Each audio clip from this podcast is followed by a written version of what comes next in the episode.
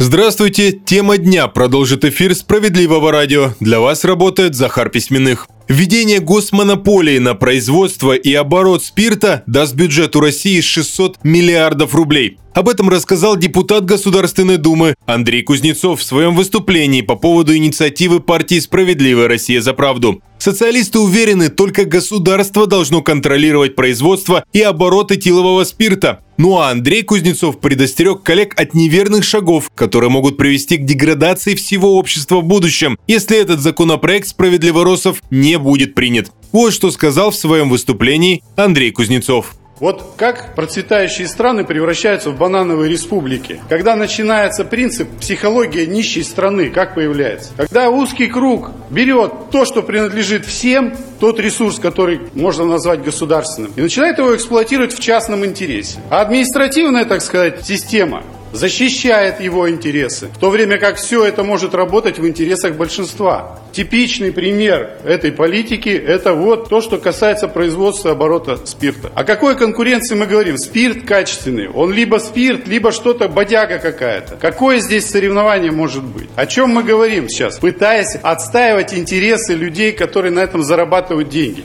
Фракция «Справедливая Россия за правду» настаивает на введении госмонополии на производство и оборот этилового спирта, потому что только это решение поможет навести порядок на рынке контрафактного алкоголя, поспособствует снижению алкоголизации населения и в конечном итоге положительно отразится на демографической ситуации. Кроме того, доходы от продажи алкоголя могут существенно увеличить поступление в бюджет. По оценкам специалистов, сегодня только полтора процента выручки легального рынка идет в казну. Ну а доходы черного рынка составляют половину триллиона рублей. За последние 2-3 года реализуются только водки на 80% больше, чем ее производят легальные компании, напомнил Андрей Кузнецов с упорством, достойным лучшего применения, мы сейчас отказываемся от того, что принадлежит государству, отказываемся использовать в интересах граждан. Вот вам уже 600 миллиардов из тех 7 триллионов, ну как минимум. Есть куда потратить, тем более сейчас. Но мы отдаем это другим. А где принцип адресности? Для чего? Для кого? Цель какая? Что мы хотим этим? Нет ответов. Поэтому, коллеги, ну, понятно, что есть позиция, понятно, что она там утверждена уже, но до бесконечности так не может продолжаться. Либо мы меняем меняем подход, либо мы превращаемся в нищую страну постоянно.